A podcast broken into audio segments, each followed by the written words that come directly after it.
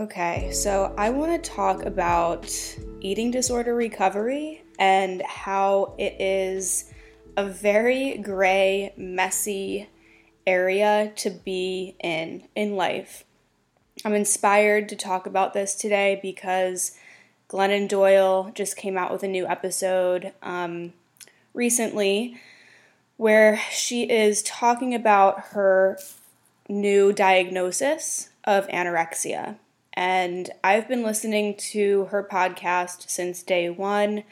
I have been following her journey on Instagram and the podcast, and um, I gotta be honest, I wasn't that surprised when I started listening to the episode and learning that she was diagnosed with anorexia. It was kind of obvious to me, um, and her reaction and her wife and her sister's reaction were all pretty shocked, to be honest. And they are very, very vulnerable on their podcast. So I am not here to put anybody down. I just want to kind of reflect a little bit and talk about yes, eating disorder recovery is is a messy process. It is a messy middle gray area process that is ongoing it is a lifelong commitment to be in eating disorder recovery. And I don't think that is talked about enough in the eating disorder recovery space. What I've noticed in the eating disorder recovery space, both online and well, ma- mainly on Instagram, I don't use TikTok, but what I've noticed is that people are very willing to talk about their eating disorder recovery from a past tense, from a I used to be, you know, I used to have an eating disorder or I used to do these things and now I'm recovered. What we don't get enough of on Instagram and I'm assuming TikTok is the gray area, the messy middle, the the really really confusing part of eating disorder recovery, which is the process of taking 10 steps forward, 5 steps back, and the the process of trying to rewire and reprogram the brain of the mentality of the eating disorder. And so eating disorders and addiction are very very similar. They're under the same umbrella. But eating disorder, eating disorders um, are classified as a mental disorder.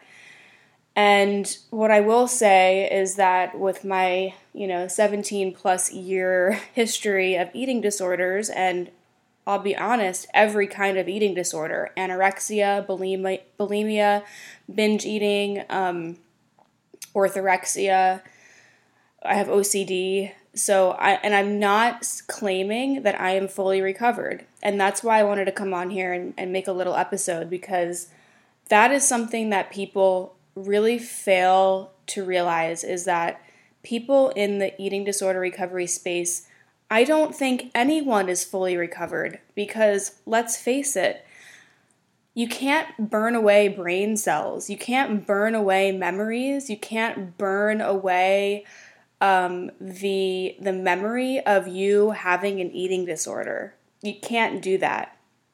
Um, eating disorders are an addiction to the behaviors. So I will say that yes, eating disorders and addiction can be treated in a very similar way. That's why going to support groups and working a you know a step program like Alcoholics Anonymous or Dharma Recovery step programs work for people who are dealing with addiction.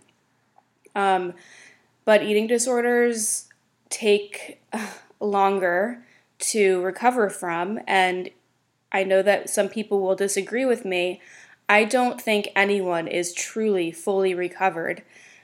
Yes, I think people can not be engaging with their eating disorder and not be engaging with the behaviors of the eating disorder, but they still have an eating disorder. They are just not um, in the eating disorder right now. And this is exactly how addicts talk. This is how alcoholics talk. even if an alcoholic says, I haven't touched alcohol in 30 years, they are still saying they're an alcoholic and they, they work the program or they work the steps or they're they're in recovery, right? The alcoholic is in recovery for the rest of their life. So why why does the eating disorder recovery space not um, not take on some of this this process work and this kind of format that Alcoholics Anonymous takes, where, you know, you're an alcoholic in recovery for the rest of your life. It's a long life process, it's a long life journey. Um, so that, you know, alcoholics are always going to say, I'm in recovery. But for some reason, people who are recovering from an eating disorder, it's like that the, the messy middle is not allowed and it's it's got so much shame, so much guilt, so much um, hiding. And I think that the fact that Glennon Doyle is coming out and saying that she was, you know, pretty much fully in her eating disorder for the last year, but just didn't say anything. And now she's sharing that she has anorexia. I mean, I think it's huge and I think her platform is is on such a huge scale of, you know, her podcast is one of the most um, famous podcasts in the history of podcasts. Um, so the fact that she's coming out and being vulnerable and talking about the messy middle and talking about recovery, not from a past tense, I think it's really important, and that's you know why I'm here feeling like it's time to talk about this kind of stuff because I am not fully recovered and I never claimed to be. Um, even so, recently I was on Robert Sykes' podcast, on the Keto Savage podcast, and I found it to be very interesting that in the show notes and the way that he detailed the the episode, he basically said, you know, how did how did she how did Gab Cohen re- recover from her disordered eating? And it's just the way that he kind of explained everything in the show notes and in the intro of his podcast he made it seem like Gab Cohen recovered from her eating disorder and her, her disordered eating and she's sharing how she did it, you know, and it's like that that's a selling point and that is how people market their podcasts, and that is how people market their you know Instagram reels. But and it's it's almost easier to sell a story from a past tense because people love to hear and get the get the information. Okay what did she do to recover from her from her eating disorder? What did she do? What did she do? What did she do?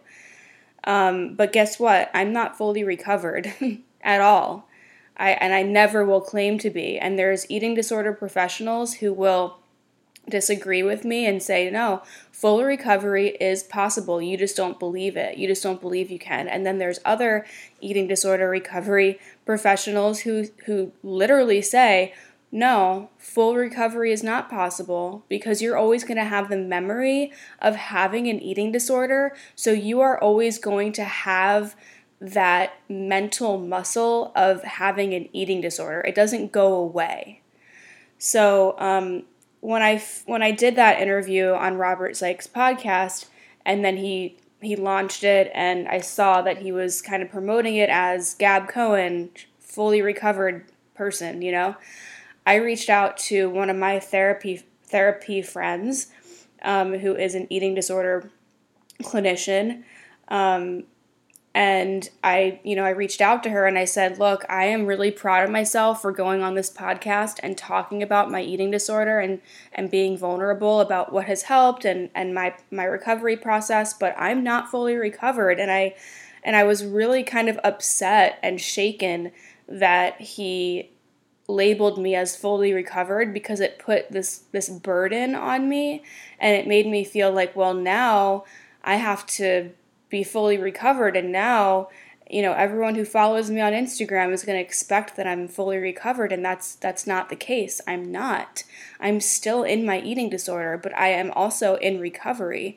So I think this is the the part that people get really um, they just want to put their blinders on and they don't want to admit that even through recovery, yeah, sure, you could be 80% you know mentality and recovery but you still have a good 20% that you're you're in your eating disorder you're doing the restriction or you're doing the binging and the purging or you're doing the exercise. And um and and that that comes with a lot of shame and guilt because you don't feel like you, you're allowed to do that. When that's not fair because in the addiction realm people are allowed to go around and say, oh, yep, I'm an addict. I'm always going to be an addict. I'm going to meetings and I'm doing my recovery and this and that. But it's like when somebody says, yeah, I'm in recovery from my eating disorder, but, you know, last week I binged and purged and I, you know, this week I'm starving myself. It's like, then you're like looked at as like, oh no, you, you're still in your eating disorder. You, you're sick or, you know. Um, this also is a really touchy subject for me because I think there's a lot of people in the eating disorder space um, that is claiming they're fully recovered and they're not. And obviously, we know why. It comes with a lot of shame and guilt. But they're doing a lot of harm to people in the eating disorder recovery space who are really trying to recover um, you can tell when somebody's still in their eating disorder. I mean, I have spidey senses now, I can tell. And I was just having a conversation with one of my friends who's more so in like the carnivore um, space. And we were talking about how there's so many women, um, mainly in the carnivore space, who are covering up their eating disorders with carnivore. And this is, you know, this bothers me really. It really, really does because there's a lot of women in the carnivore space who are saying they're food addicts, they're sugar addicts, they can't be trusted around food. But have any of them gone to therapy for this? Have any of them actually gone to a therapist and talked about their emotions, their trauma, their eating disorders, or if they're, they're not going to look at it that way, but they're they're claiming that they are food addicts, but they aren't. Um, some of them do say that, that, that they had eating disorders, but the way that they are going about their eating disorder recovery, which is a totally different side of the spectrum, is by going carnivore, sugar free, flour free, only eating beef butter, beef and butter, or you know steak and butter, or beef butter and eggs and um, it's an extreme. It's another extreme covering up a, an extreme of an eating disorder.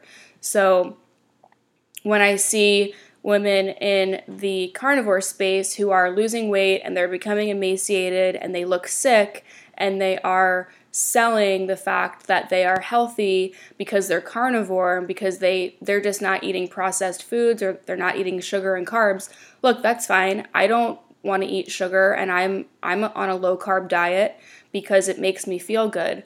But if you're going to sit there and say if you know if these women in the carnivore space are going to sit there and say that they are food addicts and that they cannot eat anything but beef butter and eggs and salt for any other reason other than healing, like like an autoimmune issue or you know, if they're only doing it because they want to lose weight, if they're only doing it because they don't want to deal with their emotions around food and body and what comes with um, the whole food and body conversation because I mean, I really I'm really sitting here wondering and pondering have any of these people in the carnivore space gone to therapy? And why on earth is no one saying anything about the clearly emaciated women who are in the carnivore space who are claiming to be healthy? I'm sorry emaciation and being extremely underweight is never going to be normal or healthy. And it doesn't matter what diet you're on. Nobody is naturally emaciated. Emaciation and underweight bodies come from disordered habits with food, exercise, and all of the behaviors that come with eating disorders that lead a body into being underweight or emaciated. So, anyone in the carnivore space who is clearly, clearly sick, um, there's a few women in particular who I've had to unfollow because they are giving people medical advice on how to lose weight, on how to be keto, on how to be ke- uh, ketovore or carnivore. And they look sick. They look like they need to be admitted into an anorexia facility. And I'm not saying this to bring anybody down or make fun of anyone. I have a history of anorexia. I was I was put in, into treatment for anorexia, you know, many years ago, and I am still struggling with my eating disorder today. There is absolutely no fucking way in hell that these women are just naturally emaciated and completely sick looking. That is never going to be healthy. That is never going to be natural, no matter what diet you are on. Real quick, before I get deeper into this episode, I want to talk to you guys about my sponsor for this podcast, BetterHelp. You guys know how much I love therapy. I have been in therapy for several years, but I've been using BetterHelp for about three years. And I love my therapist, she's amazing. Uh, so I'm very happy that BetterHelp has, you know, sponsored this podcast. And out of all of my sponsors, I gotta be real, BetterHelp is my favorite because I actually use them every day, every week. Um, I have a great relationship with just the experience, and you know, my therapist has helped me through so much the last couple years.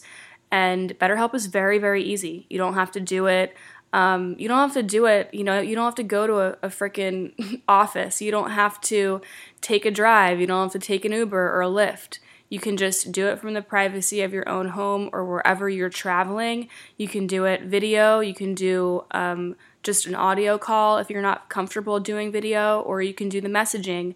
And you can also message your therapist whenever you need to. There's also a journal feature, which I love because journaling and typing all of that stuff out of your head is so helpful.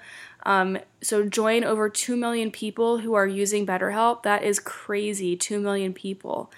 Um, it has helped me so much just having someone on your side and having that outside perspective who is not going to judge you. Um, they're not going to hold anything over your head. They don't know um, any anything, any secrets that you tell them. They're not going to ever hold that against you. And that's what I love about my therapist. I could tell her the worst things I've ever done, and she's not going to to judge me. Um, she's been very helpful with everything that I've gone through with, you know, the relationship with my mom and healing and, and everything like that. And she does EMDR. So you can find a therapist who matches your personal needs, whether it's addiction, uh, substance abuse, trauma, eating disorders, relationship issues. You can find the perfect therapist and you can change the therapist as many times as you need at no charge and it's super easy to, to navigate the app.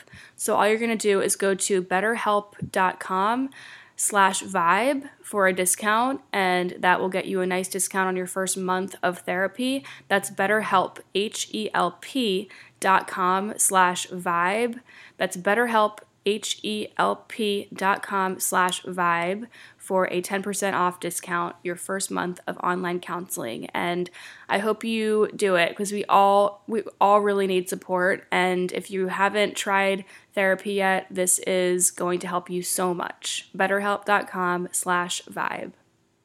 When I look at people like Anthony Chaffee and um, you know, steak and butter gang and, you know, um, all these people on YouTube um, who are big proponents of carnivore, you know, doctors, Dr. Kiltz, um, lots of people who are who are very smart doctors and I'm not claiming that all of them have eating disorders, obviously, but the women who I have been seeing in in this space, um, they are so quick to say that they're food addicts. You know, Kelly Hogan and um, the carnivore doctor and Um, there's just so many people who are who are saying like blanket statement, I'm a food addict and I, you know, this is so what they're basically doing is they are r- trying to recover from their eating disorder, which was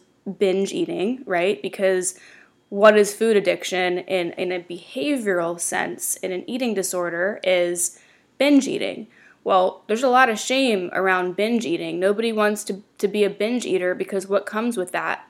Weight gain in this fat phobic, you know, diet culture, diet mentality, you know, world that we live in. So a lot of these women, okay, sure, maybe they have food addiction. Maybe they're just saying they have food addiction because they don't want to binge eat anymore and that rightfully so. So binge eating is not um, it doesn't make you feel good it doesn't make you feel good physically emotionally mentally.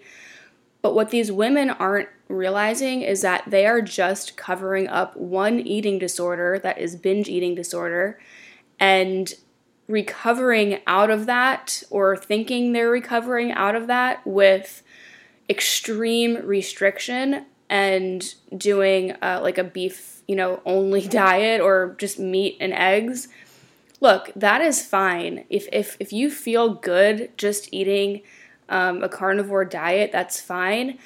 But don't say don't when they're starting to come out and say like this is the best way to eat, like this is the only way to eat. Like anybody who doesn't eat this way how are you eating vegetables? How are you eating other things? How how is everyone not seeing that, that being carnivore is the cure you know? Being carnivore is the only way to live your life. It's like that is what is harming the eating disorder recovery community.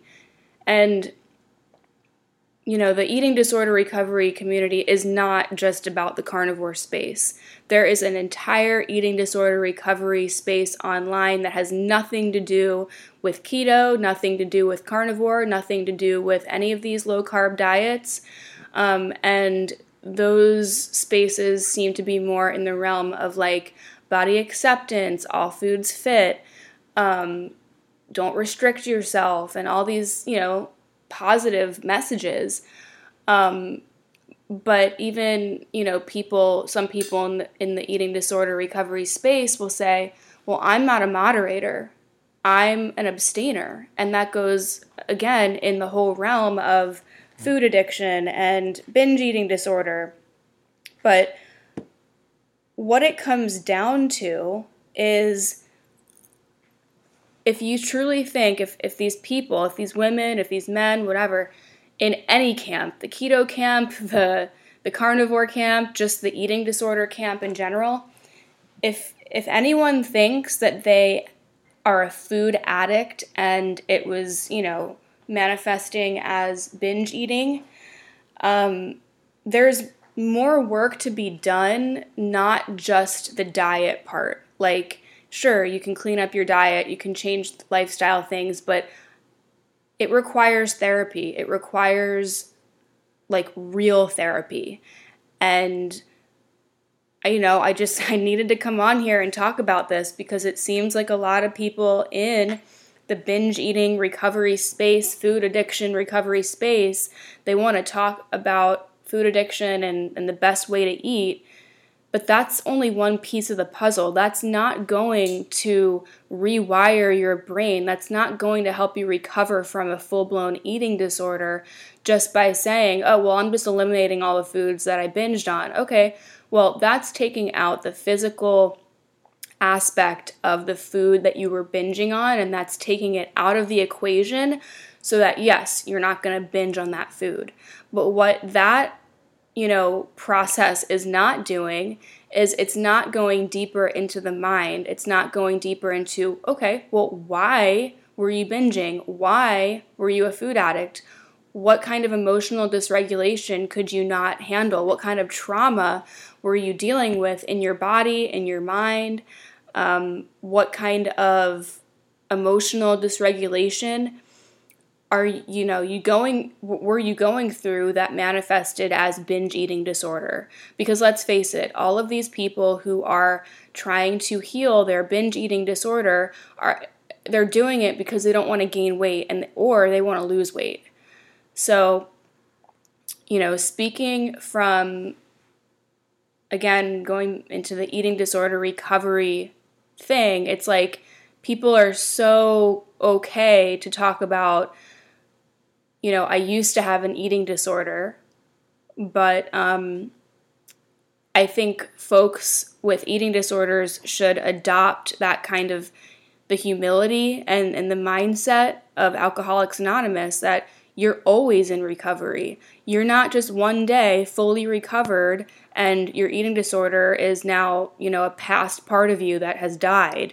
It's still very much part of you and energy is is energy and memories, it's always going to be there. Um, again, it's like you can't just take out the food and, and expect you to not have an eating disorder anymore. Okay, so I took out all the processed food. No eating disorder anymore. That doesn't make any fucking sense. That makes absolutely no fucking sense. Um, yeah, sure. For alcoholics, you take out the alcohol, but it doesn't mean that you're not an alcoholic anymore. You know, the alcohol is still down the street. You can still get in your car and go get some alcohol. Um, so I think that's why people on YouTube in the carnivore space, in the food addiction space, they're always talking about this. They're always trying to seek support because guess what? It's hard. Your eating disorder doesn't just go away overnight because you become carnivore or because you're keto or sugar free or flour free. Um, you know, it's always going to be part of you because you lived it and you have the memories of it and that felt remembering is within your brain and your body. Um, and that's why people get so triggered around the holidays because the food's around again. Oh my God, there's tons of YouTube videos and um, community videos and, and podcasts about carnivores who are all talking about, you know, how, how triggering the holidays and New Year's is. It's because they're all freaking out because they're going to be around these foods that they you know they're addicted to. But if they would do the work and actually go to therapy like real therapy you guys not sitting on youtube talking to people. The people in the carnivore space and i look maybe i'm just throwing shade. Maybe i'm just hateful today but i'm speaking my truth. These people need to go to therapy they need to figure out okay why am i a food addict why do i feel the need to binge it's not just about the food, it's about something deeper. A lot of these people have control issues, just like folks with OCD and eating disorders, because eating disorders are a control dis- disorder, it's a control issue. Um, so, like, unless people in the carnivore space or the eating disorder recovery space are gonna like go get their brains burned and electroshock therapy, you know, to burn out those memories from like the cells in their brains. You can't just forget about your eating disorder mentalities like that. It's not an overnight thing, it's a lifelong process. And it's still very much a part of you. But, you know, part of recovery is that you choose every day to go against the eating disorder and and against the deprivation mindset and against the behaviors that are part of your eating disorder. It's a choice to every day commit to doing the best, you know, next thing that you can do for your recovery and continuing to do the work, you know, just like alcoholics keep going to meetings or, you know, alcoholics keep their support system, their program, and alcoholics, you know, they they continue to do the work and they they're not just saying, "Oh, yeah, I'm not an alcoholic anymore." Um, doesn't work like that at all. So, eating disorders require that same kind of humility and a constant effort to be in recovery, a constant effort to choose to go against the grain of the eating disorder. And if um, people are only trying to cover up or recover from an eating disorder by changing what they're eating, that is only one tiny, tiny layer. It requires therapy. It requires deep, deep reflection and a constant, you know, a constant deep effort to rewire and reshape the beliefs of the eating disorder. It's not just about going carnivore, it's not just about taking out the foods.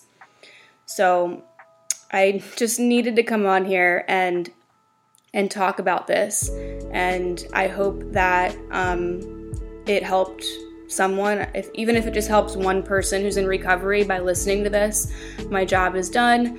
Um, you know your recovery is your recovery. It's not linear. It's never going to be linear and it's a lifelong process. All right? So i hope this helped and we will connect soon